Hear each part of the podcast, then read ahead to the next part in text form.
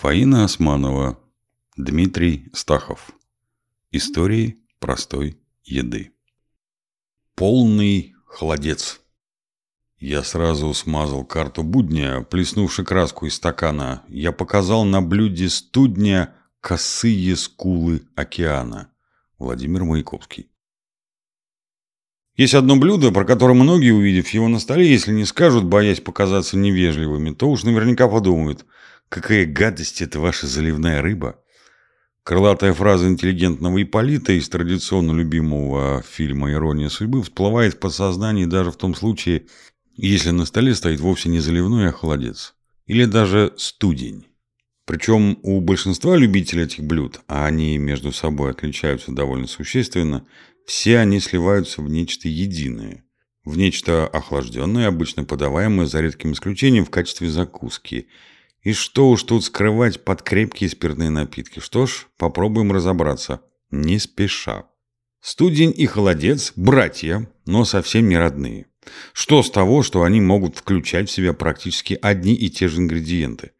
Что с того, что и тот, и другой холодны, да так, что бывает подаются с настоящего мороза, и заедая ими стопку столь же холодной, да, ее, чувствуешь, как на зубах скрипит кристаллик льда. Ведь степень родства определяется принципом приготовления, а сей принцип у студни и холодца разный. Начнем с первого. Студень – блюдо классическое, пришедшее из глубины веков. Исключительно русским называть это блюдо было бы неправильно. Студень с большим удовольствием едят и в Польше, и на Балканах, и в Чехии со Словакией, да и в Западной Европе. В Германии студень вообще важнейшая составная часть национальной кухни. Недаром о нем с таким восторгом пишет в своих воспоминаниях Гюнтер Грасс. Будучи после войны в лагере для военнопленных, будущий Нобелевский лауреат на голодный желудок слушал лекции о кулинарии, и рецепт студня сохранился в его памяти во всем своем великолепии. Мало того, После лагеря Грасс не мог дождаться возможности приготовить студень, но сделал это лишь через несколько лет после освобождения, закупив необходимые ингредиенты на деньги, полученные за выступление в составе джаз-банды в небольшом кабачке.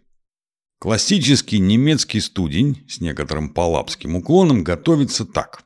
Половина свиной головы кладется в просторную кастрюлю, заливается подсоленной водой и, приправленная гвоздикой, лавровым листом и целой большой луковицей, варится не менее 3-4 часов. После варки свиная голова разделывается таким образом, чтобы отделить жир от костей, соскоблить желе с кожи, достать сгустившийся мозг, вываренный свиной язык, Мозг и язык нарезаются кубиками, а в продолжающий кипеть бульон, помимо полученного со свиной головы, добавляются постные куски мяса, также порезанные кубиками, мелко покрошенный зеленый лук, маринованные огурцы, горчичное семя, каперсы, тертая лимонная корка, черный перец грубого помола. После этого добавляют уксус, снимают с огня, перекладывают в глубокое блюдо, ставят на холод, ждут, когда застынет, вносят в помещение, употребляют жареной картошкой, хреном яблоками. Но что нам Германия и студни ее? В России это блюдо готовили издавна. Ведь прародителем студня является обычный наваристый мясной бульон. Когда он остывал, то превращался в густую вязкую массу. Причина тому – особые желирующие вещества, находящиеся в костях и мясе животных. Правда, до начала XVIII века студня, как отдельного блюда, практически не существовало. В России готовили студни в богатых домах на следующий день после очередного пира из того, что после пира осталось. Вероятнее всего, кто-нибудь из прислуги как-то вынес остатки мясного супа в холодные сени или в погреб, а результатом и стал студень. Так случайное совпадение стало источником дальнейших гастрономических изысков, и полюбился студень сразу. Вообще, съесть кусочек холодца утром после возлияния – дело хорошее, оттягивает. Наш народ сразу распробовал это великолепие. Кстати, студень хорош, как это ни парадоксально, и в горячем виде. Ведь есть такое восточное, очень похожее на студень блюдо – хаш. Он... Нет, нам еще не время оборачиваться на восток. Вспомним, что датчанин Ян Фельтон, повар царя Петра Алексеевича, всегда готовил для него студень, которым преобразователь России любил с солеными огурцами и квашеной капустой начать обед. Кстати, царь требовал студеня ежедневно, и его ничуть не смущало, что уже в те времена студень считался едой очень простой. Даже, как стали считать в конце XVIII века и в веке в XIX, едой для прислуги. Подобных взглядов придерживалась Елена Молховец, а Иван Гончаров в великом романе «Обломов» приводит мысли управительницы Ильи Ильича Агафьи Матвеевны, когда та, думая об ожидающей барина нужде, думает, что может случиться такое несчастье, что Илья Ильич станет кушать вместо спаржи репу с маслом, вместо рябчиков баранину, вместо гатчинских форелей янтарной осетрины соленого судака, может быть, студень из лавочки. Да, русский студень, безусловно, был вкусен, наварист, но вид имел не очень изысканный. Любой, что из говядины, что из свинины, думается, даже тот, что подавали царю Петру основным своим достоинством, имел сытность и вкусовые качества. Остальное было не так уж важно. И готовился он почти так же, как и студень по Гюнтеру Грассу. Примерно так. Говяжьи субпродукты и кости залить холодной водой. На 1 килограмм продуктов около 2 литров воды. Варить при слабом кипячении в течение 6-8 часов, периодически снимая жир.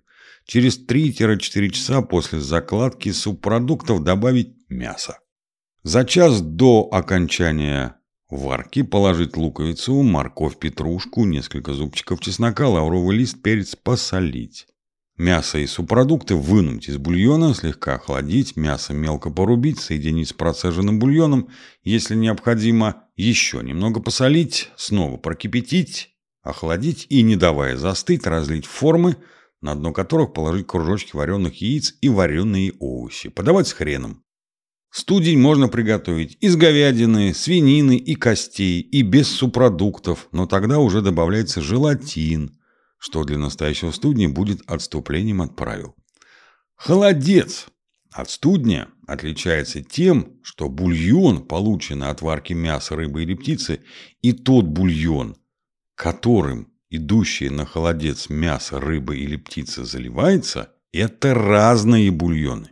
Бульон для холодца должен быть осветлен, с его поверхности должен быть полностью убран жир, его необходимо процедить. Та самая прислуга, о которой писала Малаховец, будет довольствоваться бульоном мутным, неосветленным, в котором мясо и субпродукты варились совместно и никогда не разделялись. Дальнейшее развитие студню холодцу придали французские повара, появившиеся в России в XVIII веке. Они внесли в него изыски, а вместо измельченного мяса стали использовать крупные куски, начали заливать их осветленным прозрачным бульоном, чтобы была видна их красивая естественная фактура, а в качестве украшения добавляли овощи, зелень и различные специи. Так простецкий на вид русский холодец приобрел гальскую изысканность и занял достойное место в ряду холодных закусок. Еще со времен Екатерины II между Россией и Францией происходил обмен кулинарными любезностями. Популярные блюда назывались в честь известных иностранных персон. Так, при дворе российской императрицы были популярны бараньи отбивные а-ля мадам Помпадур, на что французские кулинары ответили увековечением имени фаворита императрицы, назвав в честь него заливное из фазана «Принц Орлов». Классическим заливным была и остается та самая заливная рыба. Если приготовить ее по рецепту поваров екатерининских времен, скорее всего, ни у кого не повернется язык, как у Ипполита, произнести слово «гадость». Для этого потребуются такие дорогие не всегда легкодоступные продукты, как стерлядь, паюсная и зернистая икра, раковые шейки и тому подобное. Нам надо будет сварить обработанную и нарезанную на порционные куски стерлядь в предварительно подготовленном рыбном бульоне из мелкой рыбы, после чего отделить готовые куски стерляди от хрящей и поставить их в холодильник. Оставшийся бульон процедить, довести до кипения, добавить размоченный желатин и осветлить его оттяжкой из икры. Это желе должно напоминать по виду и вкусу уху. Желе слегка охладить и тонким слоем налить в салатник. На застывший слой желе положить куски стерляди, раковые шейки и зернистую икру и постепенно заливать желе. При подаче оформить оставшимися раковыми шейками, рубленным желе, икрой, зеленью. Салатник с заливной рыбой поставить на блюдо со льдом. Отдельно подать хрен с уксусом. Также можно приготовить судака, налима или ершей, кому что нравится. Понятно, что такое заливное получится удачным, если педантично следовать классической рецептуре. Да, непростая работа. Вероятно, по этой причине заливное не удается полностью адаптировать для общепита, где по преимуществу властвует студень. Студень, заливное холодец, от названия суть не меняется, очень архаичная еда. Или, как сейчас модно говорить, аутентичная. И современному человеку, привыкшему к быстрому питанию или наоборот к обедам в дорогих ресторанах, она не очень близка и понятна. Хотя каждый знает, что такое холодец или заливное. Как минимум из кино. Ну зачем холодец? Ну не донесу я стюдень. Это тоже часто цитируемая фраза, прозвучавшая в фильме «Вокзал для двоих». Но Голяшки, головы, губы и другие привлекательные части, необходимые для приготовления студня.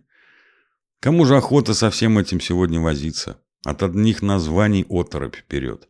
Однако есть еще среди современных разночинцев люди, которые все непременно ставят на новогодний стол эту дрожащую прелесть – студень или заливную рыбу.